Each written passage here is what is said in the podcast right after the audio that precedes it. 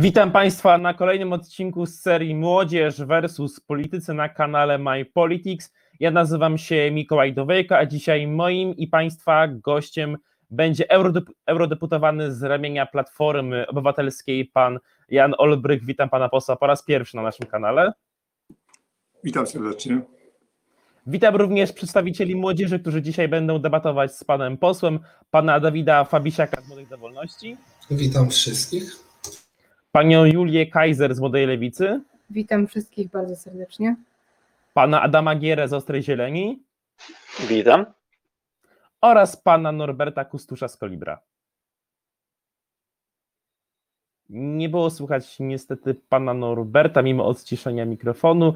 Chyba, chyba problem z mikrofonem, ale mam, miejmy nadzieję, że uda się go potem rozwiązać. Tak więc przechodzimy do pytań do pana posła. A jako, że pan jest eurodeputowanym, y, pytanie będzie dotyczyć Unii Europejskiej, a konkretnie Krajowego Planu Odbudowy i zachowania Platformy względem y, różnych głosowań. Pojawiło się wiele głosów, na przykład na lewicy, że y, zablokowanie tego głosowania poprzez y, sprzeciwienie się Sejmu y, skończy się tym, że Polska nie dostanie tych y, pieniędzy z Europejskiego Funduszu Odbudowy. Platforma twierdziła, że nic takiego nie będzie miało miejsca, zadeklarowała, że zagłosuje nie za, tak zresztą zrobiła.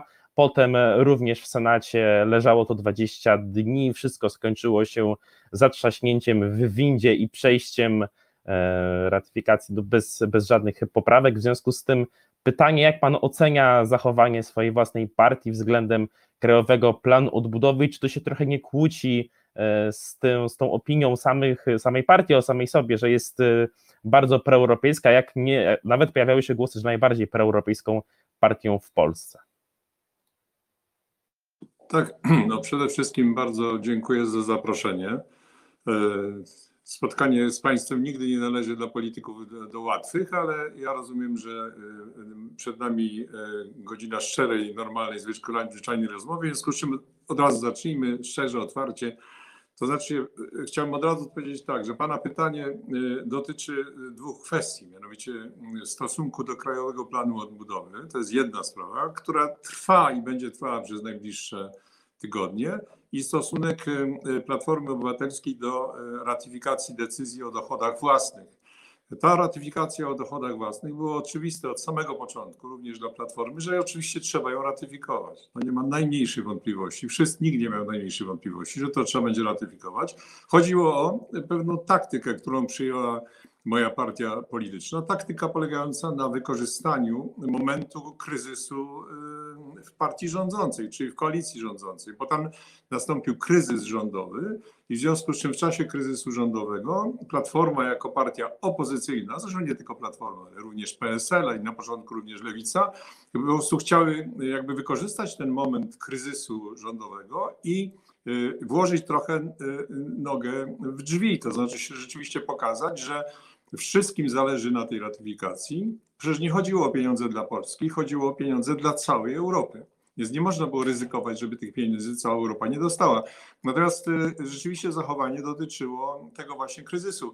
Y, y, Oczywiście potem logika była taka, że reakcją oczywiście było trochę z- zwarcie szeregów y, w koalicji rządzącej, mimo tego, że partia Zbigniewa Ziobry protestowała. W ostatniej chwili wycofała się z tego, z tego wspólnego rozegrania e, lewica, no i skończyło się tak, że e, w gruncie rzeczy ratyfikacja została zakończona. Oczywiście błąd e, polityków Platformy, senatorów jest bardzo bolesny symbolicznie, bo- ponieważ ratyfikacja przeszła w- bez preambuły, która miała być taką platformą porozumienia między partiami, ale e, tak naprawdę m, Polska przez to, że zakończyła ratyfikację na końcu maja, pozwoliła innym państwom na skorzystanie z pieniędzy europejskich jak najszybciej się da, bo Polska na razie nie jest zainteresowana szybkim otrzymaniem pieniędzy.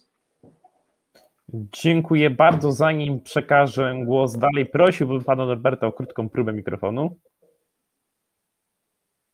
Nie słychać po raz kolejny, niestety. E, Tak więc na razie musimy przejść e, do kolejnych pytań. Bardzo dziękuję e, też za odpowiedź. I jako pierwszy pytanie zada pan Dawid Fabisiak z Młodych do Wolności. Bardzo proszę. Dziękuję. Panie europośle, moje pytanie także dotyczące Unii Europejskiej.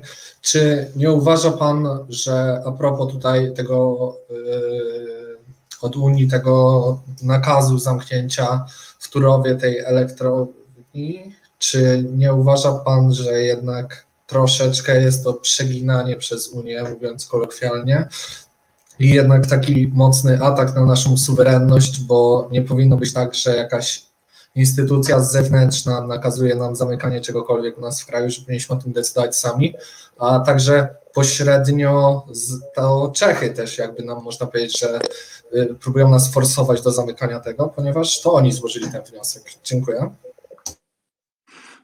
Proszę pana, y, oczywiście, że nikt nie ma prawa ingerować w kwestie gospodarcze Polski, to jest oczywiste. I oczywiście te sprawy należą do gestii rządu polskiego, który niestety od kilku lat sprawę rzeczywiście załatwiał bardzo źle. Wszyscy wiedzieliśmy, że jest konflikt y, między Polską a Czechami, jeżeli chodzi o tą elektrownię. Konflikt polegający na tym, że Czesi skarżyli y, się na to, że y, jest trudniejszy dostęp do wód, do wody w ogóle, czyli inaczej mówiąc, że ko- kopalnia powoduje zanikanie źródeł wody. I w związku z czym ten konflikt trwał od kilku lat i Polska jako państwo, które sąsiaduje z Czechami, jakby nie potrafiła tej sprawy z Czechami dogadać. Proszę zwrócić uwagę, że to nie jest tak, że ktoś w Brukseli wpadł na genialny pomysł, żeby zamknąć polską kopalnię, tylko Trybunał w, w Luksemburgu musi rozstrzygnąć spór pomiędzy Republiką Czeską a Polską. W związku z czym rząd czeski poskarżył się na rząd polski, o czym Polska wiedziała od dawna, że się poskarży.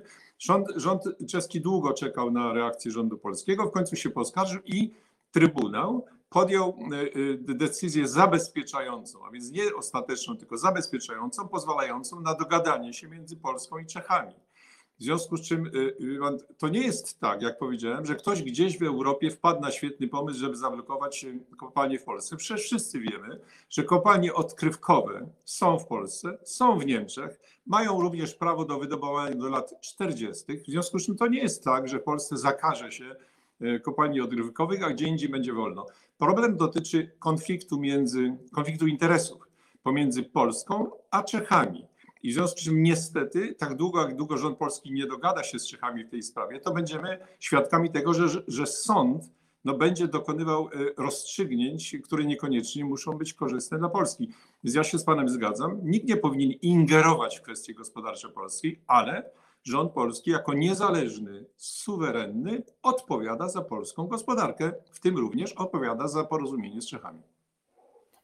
Dziękuję bardzo, nie widzę adwocem, tak więc przechodzimy do kolejnych pytań. Jako następny pytanie zada pan Adam Giera z Ostrej Zieleni. Bardzo proszę. E, No więc tutaj e, ja mam pytanie już nie związane z Unią Europejską, no więc chciałbym na początku, na wstępie powiedzieć, że, że ostatecznie wszyscy chcemy, żeby aborcji było mniej. Aborcja nigdy nie jest pozytywnym zjawiskiem, zawsze wiąże się z ryzykiem, tak samo jak każdy zabieg medyczny i dlatego też nikt nie chce dokonywać aborcji dla kaprysu e, i też nikt nie zachodzi w ciążę tylko po to, żeby ją, żeby ją usuwać. A więc stąd też moje pytanie, bo e, tutaj e, pan, e, poseł z tego, co tutaj e, wyczytałem, wyraził sprzeciw wobec liberalizacji właśnie prawa aborcyjnego w głosowaniu Platformy Obywatelskiej i chciałbym, żeby się poseł do tego odniósł, czym motywował się w tych głosowaniach. Ja bardzo się cieszę, że co do pierwszej części Pana wypowiedzi to się z Panem zgadzam. Znaczy negatywna ocena tego zjawiska. Natomiast, e, natomiast Pan mnie pyta o moje poglądy. Ja rozumiem, że Pan pytając mnie o poglądy moje, ma swoje poglądy. Ja mam inne poglądy niż Pan i rozumiem, że wzajemnie się szanujemy. Ja szanuję Pana poglądy, Pan szanuje moje poglądy. Ja w tych kwestiach y, y, i w ogóle generalnie jestem politykiem o orientacji chrześcijańsko-demokratycznej bez względu na to, czy jest taka partia w Polsce, czy nie. Ja jestem y, y, y, z przekonania Hadekiem, w związku z czym opieram się w moich działaniach na systemie y, wartości chrześcijańskich, co nie oznacza, że one są obecne w, w prawie jakiegoś kraju. Jeżeli pan mnie pyta, co ja myślę o aborcji, y, to ja uważam, że oczywiście są sytuacje, w których kobieta podejmuje dramatycznie trudne decyzje, y, Natomiast k- aborcja, w odróżnieniu od środowisk, które ja spotykam w Parlamencie Europejskim, nie uważam jej za jedno z podstawowych praw człowieka. prostu tak jest, nie uważam. Ja uważam, że to są sytuacje dramatycznie trudne i dlatego też y, jestem zwolennikiem utrzymania kompromisu aborcyjnego, który i tak y, y, środowiska prawicowe uważają za niedopuszczalne, a środowiska lewicowe za niewystarczające, ale w sprawach nie tyle moralnych, tylko tworzenia prawa, bo y, oczywiście y, y, prawo jest pewną wypadkową. Jeżeli chodzi o tworzenie prawa, społeczeństwa muszą dojść do jakiegoś kompromisu, bo inaczej, bo inaczej sytuacja będzie dramatyczna. Ja jestem zwolennikiem kompromisu y, y, aborcyjnego w Polsce, bądź innej formy, która będzie wynikiem kompromisu w społeczeństwie. Natomiast jak pan mnie zapytał o moje poglądy w sensie moralnym, to oczywiście to jest zupełnie inna kwestia. To ja i, i, i mam swoje poglądy, jestem y, y, w moim życiu osobistym katolikiem, mam swoje poglądy, ale politycznie uważam, że jeżeli chodzi o prawo, to prawo musi być wynikiem pewnego kompromisu, które muszą, społeczeństwo musi zawrzeć, który nie będzie tak naprawdę nikogo zadawalał, tak jak każdy kompromis. Także jeżeli pan mnie pyta, czy ja się opowiedziałem na przykład przeciwko stanowisku Platformy w sprawie aborcji, tak. Tak, opowiedziałem się przeciwko temu stanowisku, tak jak zresztą grupa posłów konserwatywnych. To nie jest moje stanowisko, ale doceniam, że w mojej partii większość takie stanowisko e, e, będzie popierała. W tej kwestii ja mam inne zdanie. Y, Dziękuję bardzo. Y, Pan Adam zgłasza ad vocem, jeżeli mi się dobrze wydaje, tak więc oddaję mu głos. E, No więc generalnie tutaj e, właśnie chciałbym, żeby tutaj e, to Pan umotywował, ale tutaj rozumiem, że tą motywacją było właśnie Pana wiara.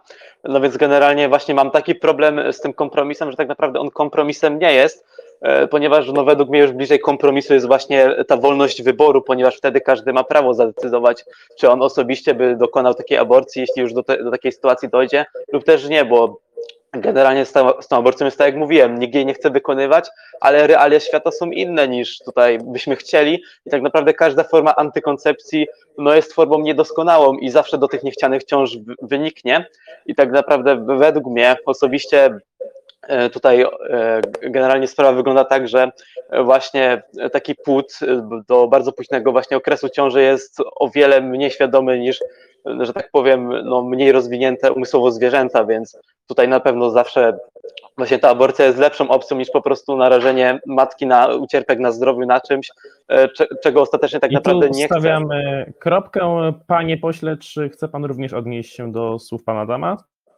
Tak, ale y, no, myślę, że to byłaby bardzo długa dyskusja. Ja y, słucham pana poglądów, mam szacunek do innych poglądów, zupełnie się z nimi nie zgadzam, ale pan, to jest y, kwestia jakby podejścia, o czymś innym rozmawiamy. Jak pan mnie pyta, co ja myślę jako człowiek y, o kwestiach dotyczących w ogóle życia ludzkiego, to musiałby pan wejść ze mną w debatę na temat różnych, różnic w poglądach antropologicznych. Znaczy jest tak zwana antropologia chrześcijańska i antropologia niechrześcijańska. Ale nie mówimy o tym, mówimy o prawie. Jeżeli mówimy o prawie, to ja chciałem powiedzieć, że tak czy inaczej zapewne trzeba będzie zrobić w tej sprawie referendum. I takie referendum y, rozstrzygnie tą kwestię w sensie prawnym i trzeba będzie się tego pilnować, co oczywiście nikogo, na przykład ze środowiska, z którym ja jestem katolickiego, nie zwolni z pewnych norm moralnych. Nawet jeżeli prawo pozwoli na wszystko, to każdy z katolików i pani ka- katoliczek to będą się trzymały zasad moralnych. Także dyskutujmy o prawie.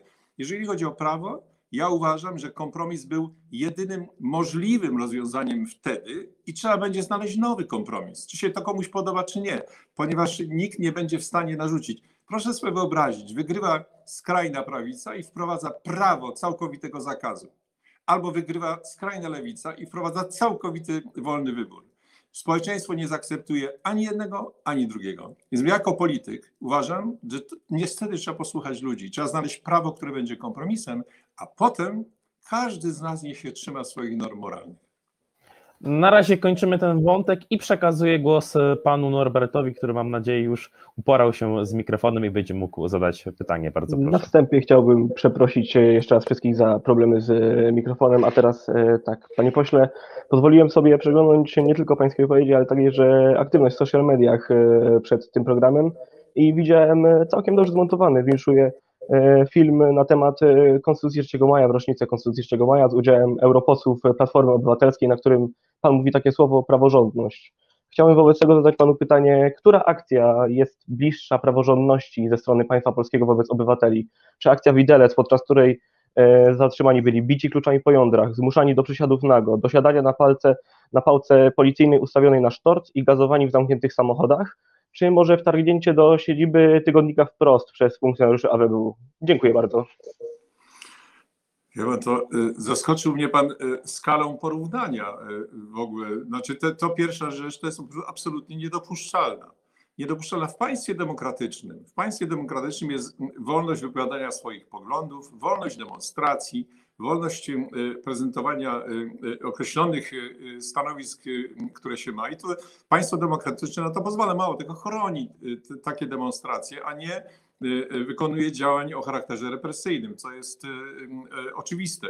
W związku z czym, jeżeli pan mnie pyta o praworządność, to ja bym przywołał takie, takie rozstrzygnie, taką dyskusję, którą mieliśmy w czasie, kiedy ja byłem dużo, dużo młodszy, mianowicie w czasie Solidarności. Mianowicie my mówiliśmy, że w państwie polskim musi być praworządność. Komuniści mówili, że musi być praworządność, tylko mieliśmy co innego na myśli.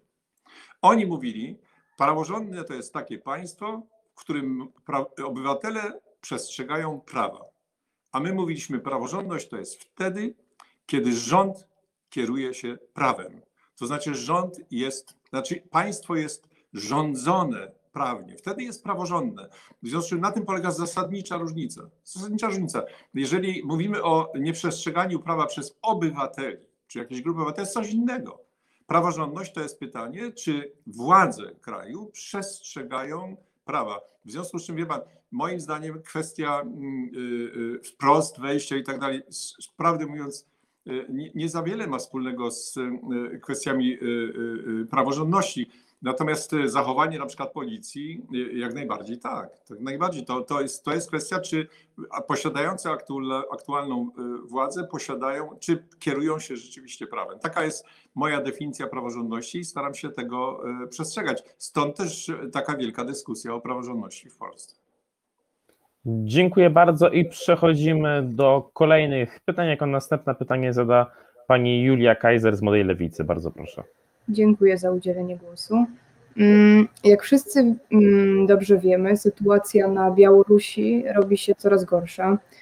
Porwanie samolotu, aresztowania dziennikarzy i opozycjonistów, przemoc wobec obywateli i obywatelek, brak wolnych mediów, łamanie praw człowieka. To wszystko wymaga stanowczej odpowiedzi od społeczności międzynarodowej.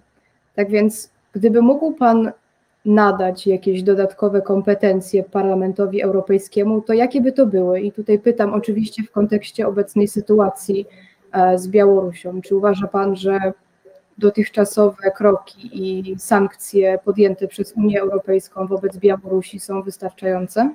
Dziękuję. Pan, Oczywiście nie są wystarczające i, i zresztą bardzo, bardzo ostro krytykowaliśmy, y, będąc wewnątrz instytucji europejskich, zachowanie całej Unii Europejskiej wobec Ukrainy i wobec y, y, ewidentnego okupowania terenu Ukrainy przez Rosję. Y, Ale proszę pamiętać, proszę pamiętać, to nie jest kwestia usprawiedliwienia, tylko że Unia Europejska to jest organizacja międzynarodowa niezależnych państw. I to te państwa, wszystkie razem, jest 27, one muszą podejmować decyzje i bardzo często mają w tych sprawach różne zdania. Co oznacza, że na przykład prezydent Stanów Zjednoczonych, kimkolwiek on by nie był, podejmuje decyzję w ciągu pół godziny, trzy godziny. Unia Europejska, żeby podjęła decyzję, muszą się zjechać premierzy, muszą ze sobą przedyskutować. Jak przedyskutują, to podejmują działania, prawdę mówiąc, niewystarczające. Już nie mówiąc o tym, że różne są interesy, bo na przykład no, niektórzy przywódcy niektórych krajów mają lepsze stosunki z Rosją niż inni. W związku z czym y, y, y, reakcja na, na to, co się dzieje na Białorusi, oczywiście jest, y, powinna już być podejmowana dużo wcześniej.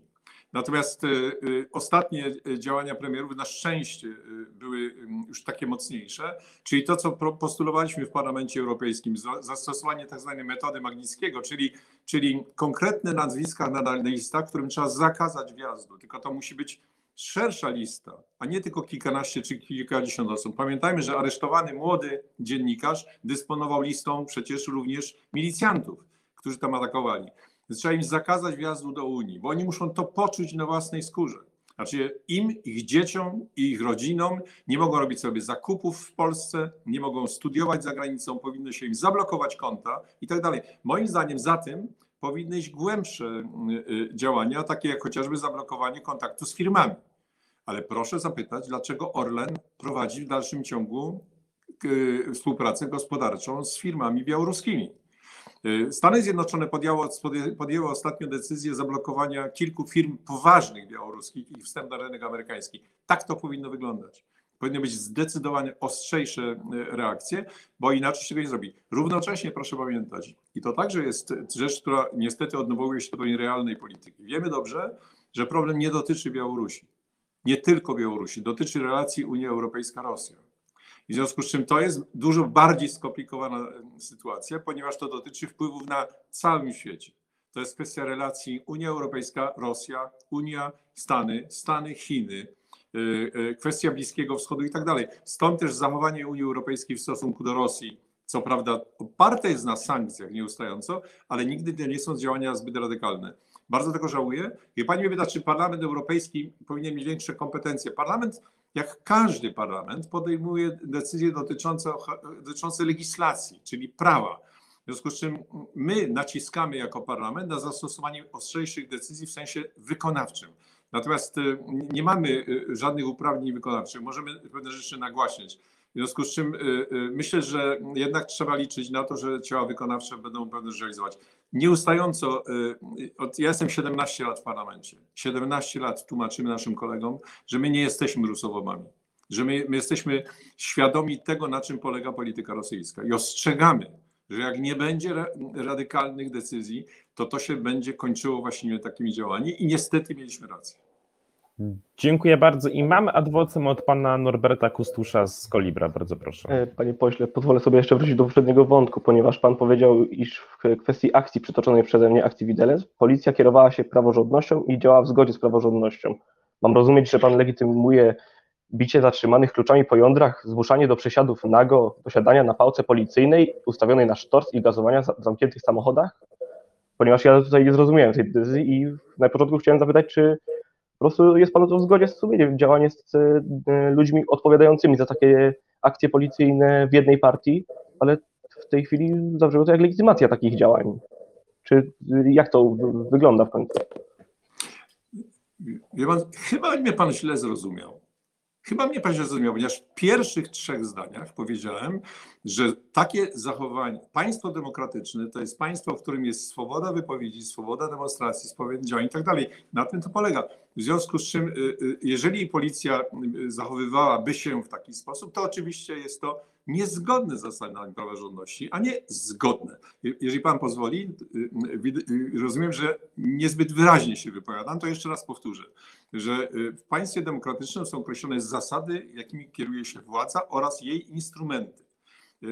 Policja jest instrumentem władzy i w związku z czym policja jako instrument władzy musi kierować się zasadami przestrzegania prawa. W związku z czym nie wiem, czy dobrze odpowiedziałem. Przypisywanie mi takiej intencji jest, podejrzewam, niestety niezrozumienie mojej intencji. I tym na razie kończymy ten wątek, przechodząc do drugiej tury pytań, w której jako pierwsza pytanie zada pani Julia Kaiser z Młodej Lewicy. Bardzo proszę. Dziękuję. E, w spisie ludności z 2011 roku po raz pierwszy w historii polskich spisów powszechnych umożliwiono mieszkańcom kraju wyrażanie złożonych tożsamości narodowo-etnicznych. Mimo liczb wynikających ze spisu, które pokazują właśnie, że to Ślązacy są najliczniejsi, najliczniejszą mniejszością etniczną w Polsce, choć za takową nie są uznawani. E, zmierzając już ku pytaniu, e, jesteśmy właśnie w trakcie trwającego narodowego spisu powszechnego. To ogromna okazja dla tysięcy Ślązaczek i e, Ślązaków, by znów pokazać, jak liczni są. Na Śląsku powstaje wiele inicjatyw, które nie tylko kultywują działalność regionalną, ale przede wszystkim informują o możliwości deklarowania narodowości i języka śląskiego, w tym między innymi na przykład taka inicjatywa, jaką jest Śląska Sztama. Stąd rodzi się pytanie, co sądzi Pan o powinności uznania Ślązaków za mniejszość etniczną, a język śląski za język regionalny? Dziękuję.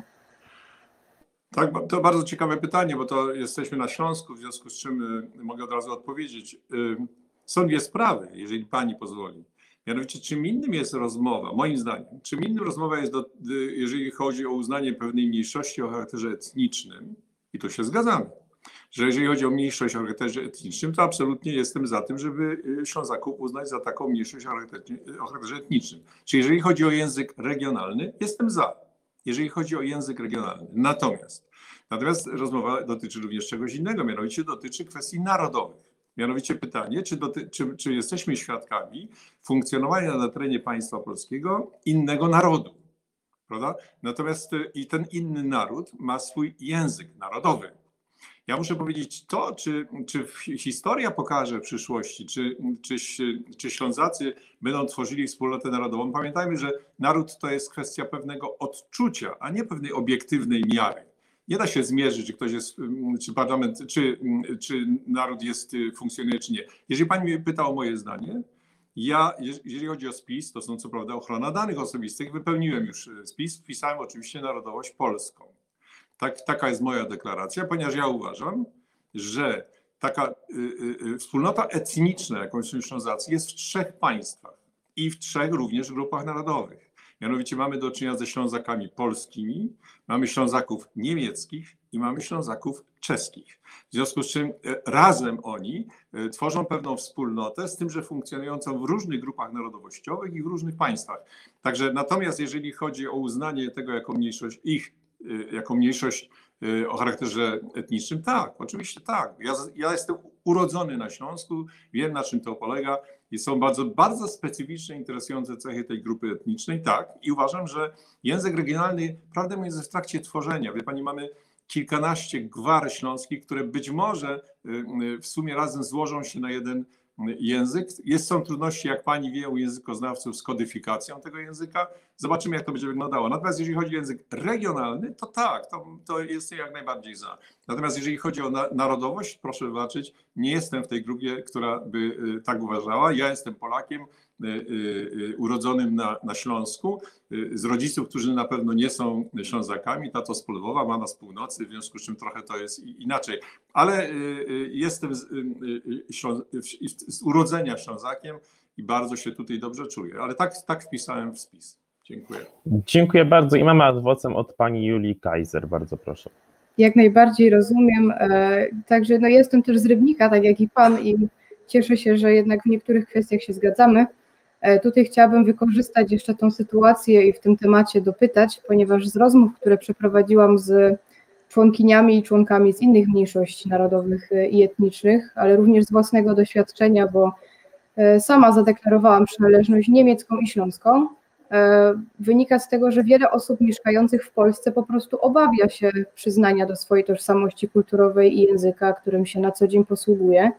Bardzo często wynika to z zaniedbania ze strony państwa polskiego, które objawia się chociażby poprzez to, że w szkołach nie mamy rzetelnej edukacji regionalnej, a historia przekazywana dzieciom od najmłodszych lat jest często jednostronna bądź zakłamana. Tak więc tutaj pytanie do Pana.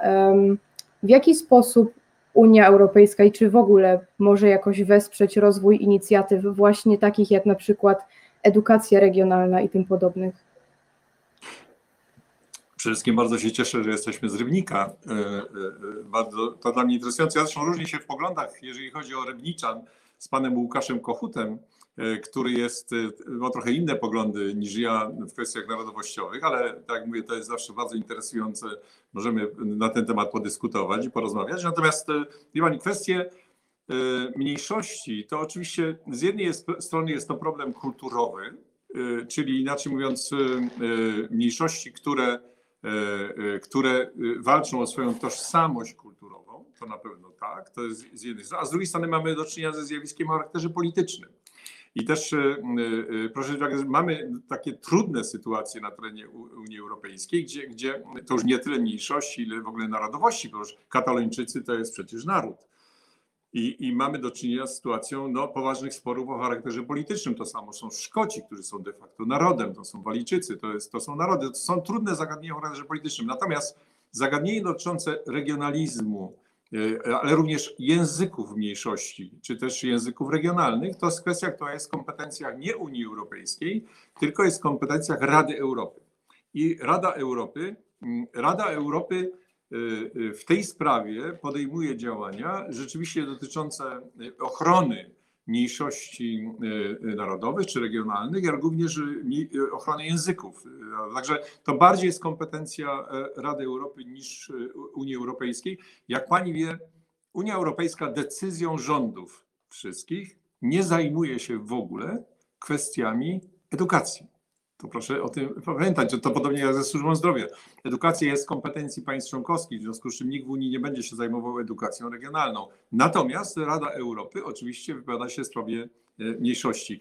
Natomiast e, jeżeli e, mówi Pani o błędach rządów polskich, no wie Pani, to musielibyśmy rzeczywiście popatrzeć na historię. Ja byłem marszałkiem województwa śląskiego, dokładnie analizowałem dokumenty towarzyszące tworzeniu województwa śląskiego, wtedy kiedy rząd polski chciał bardzo udowodnić, że to jest teren Polski, dał dużą autonomię Śląskowi, właśnie dlatego, żeby pokazać, że jest polski. Niemcy, którzy prowadzili w czasie mm, powstań swoją bardzo też intensywną kampanię, trzeba było naprawdę dużej umiejętności i sztuki, takie jak Wojciech Korfanty, który prowadził przecież działania powstańcze, zresztą za co potem zapłacił bardzo mocno i ze strony zresztą rządu polskiego, o czym pani wie. Także wiele błędów popełniono, y, które powodują, że te dyskusje są w dalszym ciągu żywe. Ale odpowiadając na pani pytanie, to Rada Europy dzisiaj bardziej się zajmuje kwestiami mniejszości niż Unia Europejska. Tu stawiamy kropkę, przechodząc do kolejnych pytań. Teraz czas na pytanie pana Norberta Kustusza z Kolibra. Bardzo proszę. E, Panie pośle, w niedawnym programie Poranka Rozgłośni Katolickich 7-9 powiedział Pan o uwspólnotowieniu długu, a więc domyślam się, że także o e, uprawnieniu do zaciągania wspólnych podatków, a więc przekazania kompetencji dość strategicznych i newralgicznych w kwestii polityki fiskalnej państwa polskiego. E, wypowiedział się, iż e, tutaj cytat, jest to kierunek korzystny. E, W takim wypadku chciałbym zapytać, gdzie Pan widzi granice, gdzie powinniśmy się zatrzymać i stwierdzić, że przekazujemy zbyt dużą ilość kompetencji międzynarodowej organizacji czy też instytucji, zależy jak kto na to oczywiście patrzy. Dziękuję bardzo. Ja, y, Unia Europejska, y, Unia Europejska jest organizacją państw i to tak naprawdę rządy tych państw decydują o kompetencjach Unii, czy chcą je poszerzać, czy nie. Ta dyskusja toczy się już y, y, kilkadziesiąt lat i ona trwa i ona będzie trwała. Jeżeli pan mnie zapyta, jakie jeszcze kompetencje będzie miała Unia Europejska, odpowiadam panu szczerze, nie wiem. Nie wiem. To zależy od tego, jaka będzie sytuacja.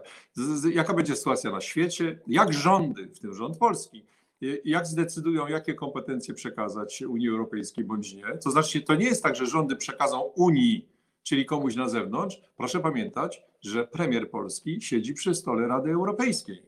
To przecież on bierze udział w decyzjach tej Unii. Czyli inaczej mówiąc, y, y, każde państwo przekazuje część swojej suwerenności do tak zwanego y, suwerenności podzielanej i w dalszym ciągu bierze udział w podejmowaniu decyzji. To nie jest tak, że oddaje komuś do jakiejś Brukseli. I najbardziej mnie śmieszy, jak się mówi, że decyzja jest podjęta, Bruksela podjęła decyzję. Jak Bruksela podjęła decyzję? To w Brukseli podjęli decyzję i w tym również premier Polski. W związku z czym pytanie, w jakim kierunku zmierza Unia? Świat jest taki, że Unia się w tej chwili wzmacnia. I ma pan tu rację. Ja powiedziałem to w tym programie rozgłośni katolickiej i to powtórzę, że y, w tym momencie historycznym rządy wszystkich państw, w tym również rząd polski, postanowiły Unię wzmocnić. Y, W jaki sposób? Poprzez to, że zgodziły się na zaciągnięcie wspólnego długu, który trzeba będzie wspólnie spłacić, i po to, żeby go wspólnie spłacić, Unia Europejska nie zabierze nikomu uprawnień podatkowych, tylko wprowadzi zapewne nowe opłaty, które będą szły bezpośrednio do Unii. Czy będzie również o nich decydował polski premier? W związku z czym, czy jest taki kierunek? Tak. Czy jest to kierunek wzmacniający Unię Europejską? Tak. Czy jest to y, kierunek, w którym dzisiaj Unia się Europejska porusza? Tak, zgadzam się. I, i y, y, środowisko na przykład pana ministra Ziobry jest tego niezadowolone. Ich rozpoznanie sytuacji jest prawidłowe. Oni prawidłowo to czytają, ale na dzisiaj wszystkie rządy europejskie postanowiły jednak Unię wzmocnić. W związku z czym tak, tak to na dziś wygląda. Natomiast ile jeszcze kompetencji będzie? Wie pan, za chwilę będzie awantura w Unii Europejskiej o przejęcie kompetencji dotyczącej polityki zdrowotnej. W tej chwili polityka zdrowotna nie jest domeną Unii Europejskiej. Co się stało? I co się stało w sytuacji pandemii? Trzeba było sztukować. Trzeba było sztukować, do- dorabiać pewne rzeczy. W związku z czym y, y, spodziewam się, że w najbliższym czasie Unia Europejska przejmie y, kompetencje polityki zdrowotnej. Ja nie mam na myśli systemów służby zdrowia, mam na myśli politykę zdrowotną, chociażby przeciwdziałanie pandemii. Mało tego, rządy, nie wiem czy pan wie, rządy zgodziły się, w tym rząd polski, na wprowadzenie do kompetencji europejskiej polityki obronnej. W związku z czym polityka obronna będzie kompetencji Unii Europejskiej w tym sensie, że jest specjalny fundusz, który będzie dla firm europejskich, najpierw dla uniwersytetów europejskich, żeby tworzyły, tak jak Stany Zjednoczone, nowe, nowe rozstrzygnięcia, a potem firmy europejskie, które będą produkowały broń. Będą specjalne pieniądze europejskie na produkcję broni europejskiej. I to jest kompetencja nowa, na którą się wszystkie rządy zgodziły, włącznie z rządem polskim. Za chwilę będzie wzmocnienie ochrony granic, za chwilę system azylowy. Ja zobaczymy. Prawdę mówiąc, najciekawsze w Unii Europejskiej jest to, że nikt nie wie, co będzie jutro. W zależności, jaka będzie sytuacja na świecie. Na dzisiaj Unia idzie w kierunku wzmocnienia. I jest adwocem od pana Norberta, bardzo proszę. No, pierwsza sprawa to ja, broń Boże, nie zarzucałem, że Bruksela coś za nas zadecydowała. To oczywiście ja jestem świadomy tego, że to za pełną akceptacją i zresztą aprobatą rządu premiera Morawieckiego takie, a nie inne działania i takie, a nie inne kompetencje przekazujemy Unii Europejskiej. I ja się w pełni zgadzam, bo ja nie pytam tutaj o to, jaki kierunek ma Unia Europejska. Ja w pełni jestem świadomy tego, że Unia Europejska ma obecnie kierunek tworzenia z siebie, no może na nawet to powiedzieć super państwa, bo jak inaczej prze, nazwać e, przejmowanie, czy też może nie przejmowanie, ale dodawanie sobie kompetencji państw, które, dotychczas e, tylko państwa członkowskie posiadały, e, kompetencji polityki fiskalnej. To jest dość w mojej opinii co najmniej niebezpieczne. Ja konkretnie chciałem dopytać jednak o to, kiedy, jak pan widzi sytuację, kiedy powinniśmy się sprzeciwić przy przekazywaniu kolejnych kompetencji Unii Europejskiej, ponieważ pan jest europosłem, pan jest myślę, że naszym reprezentantem także w Brukseli, w Strasburgu. Także myślę, że pana zdanie jest dość e, istotne w tej kwestii. Dziękuję bardzo. Ja się cieszę, że ja jestem pana reprezentantem, bo to ja myślałem, że jestem tylko reprezentantem tych, którzy na mnie głosowali, ale, ale okej, bardzo się cieszę. Natomiast Iwan, y, złośliwości na bok. Ja bym powiedział, gdzie jest granica? Granica jest tam, gdzie dotyczy to zgodnie z zasadą subsydiarności państw członkowskich, czyli wszystkie kwestie dotyczące życia rodzinnego, kwestii y, właśnie kodeksu rodzinnego i tak dalej. To jest granica, której Unia nie może przekraczać, y, ponieważ wtedy wchodzi w kompetencje państwa członkowskiego, co nie oznacza, że państwo członkowskie nie przesuwa się w jakimś, w jakimś kierunku. Wszystkie sprawy dotyczące kwestii gospodarczych i tak dalej, to powoli będą wchodziły w kompetencje Unii Europejskiej. Na dzisiaj, wie pan, na dzisiaj na przykład tworzenie swoich dochodów własnych przez Unię Europejską jest faktem, ale jest bardzo poważny problem tworzenia polityki fiskalnej wspólnie. To będzie tworzone krok po kroku w strefie euro. Zresztą strefa euro po y, wyjściu Wielkiej Brytanii absolutnie zdominuje Unię Europejską. Już to zrobiła. Także y, moim zdaniem granica jest y, taka nieprzekraczalna wtedy, kiedy wchodzi się w kompetencje związane właśnie z życiem osobistym obywateli, z życiem rodzinnym i tak dalej. To tam jest moim zdaniem, to musi być pozostawione państwu członkowskim.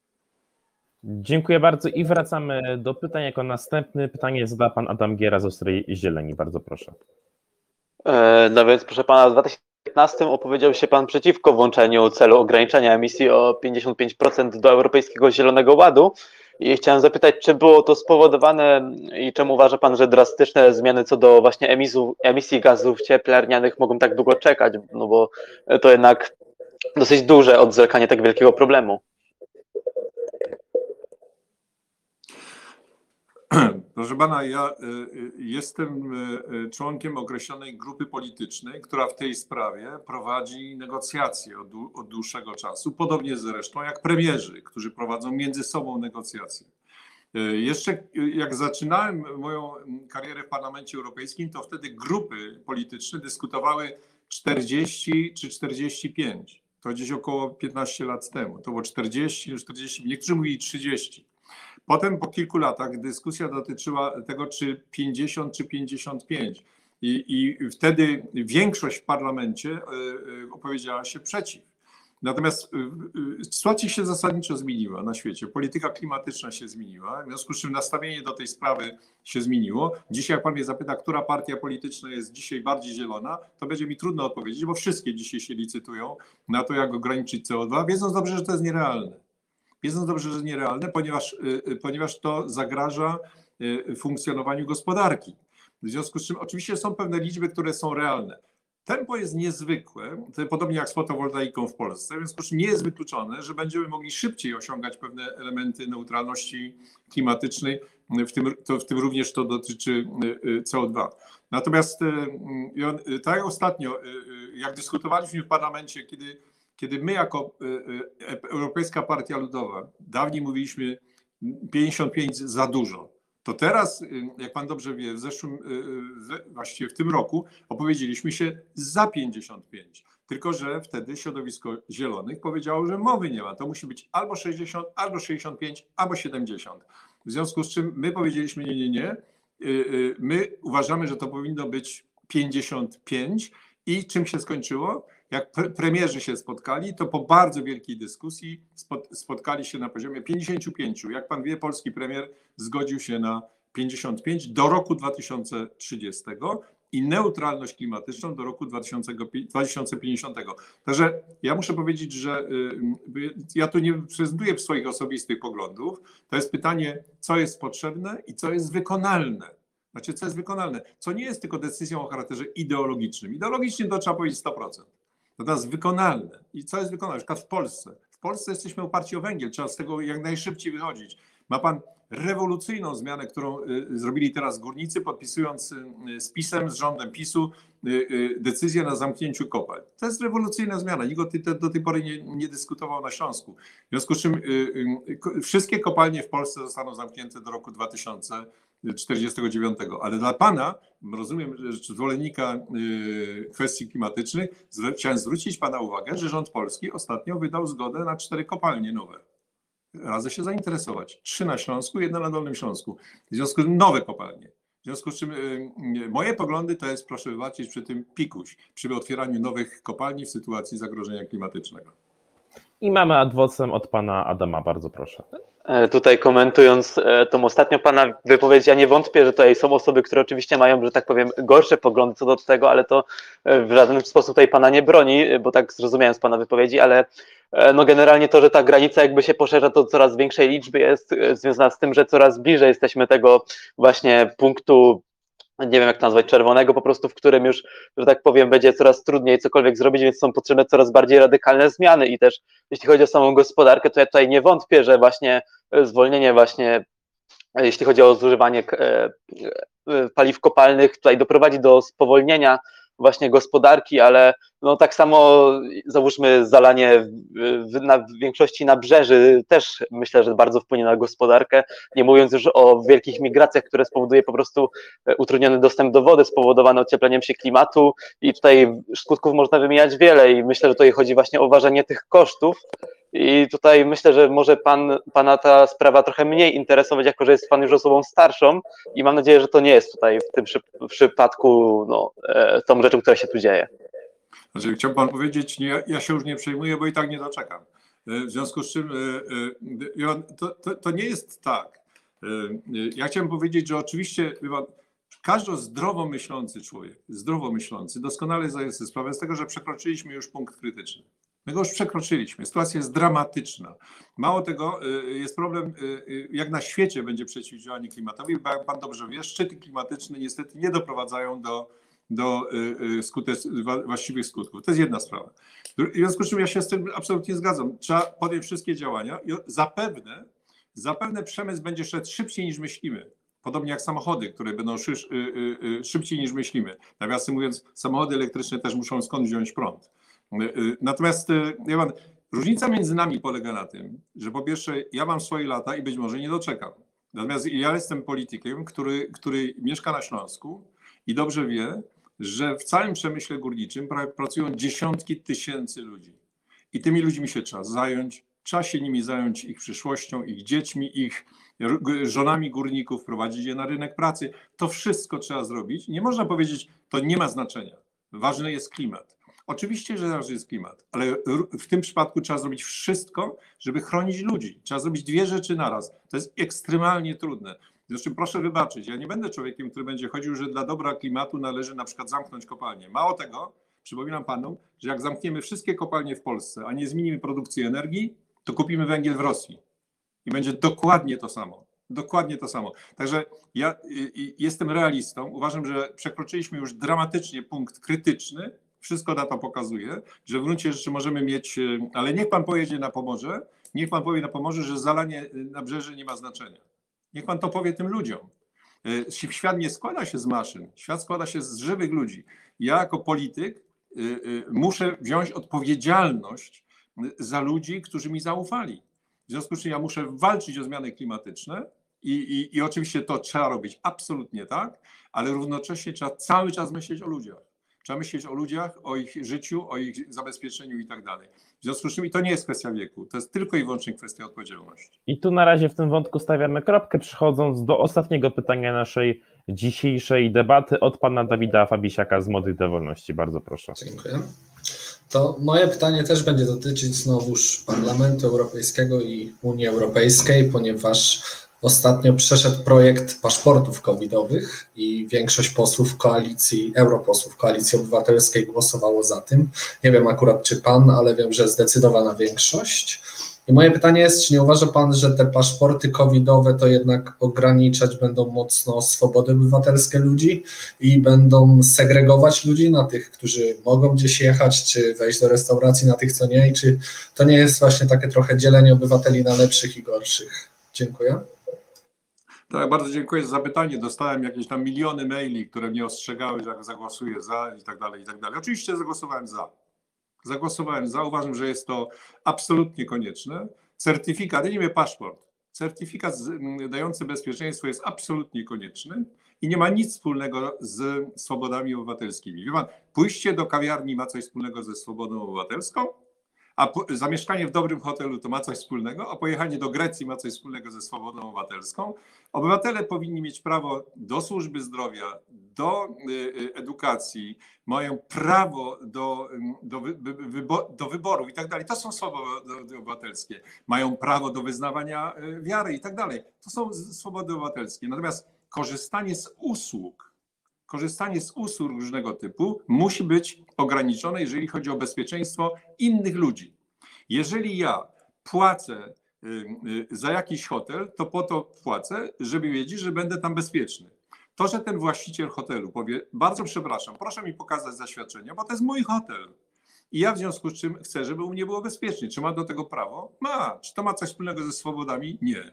Czy ktoś, kto jedzie e, e, samolotem do, e, na przykład do Grecji, czy ma prawo jechać do Grecji? Ma. Czy musi spełnić różne obowiązki? Musi. Ja panu chciałem powiedzieć, że ostatnio leciałem do Holandii, leciałem Lufthansą i pani w drzwiach samolotu powiedziała, proszę pana, mas- maseczkę na twarz. Na co ja poda, po, pokazałem, mam maseczkę materiałową. Pani powiedziała, nie, nie, nie, proszę pana.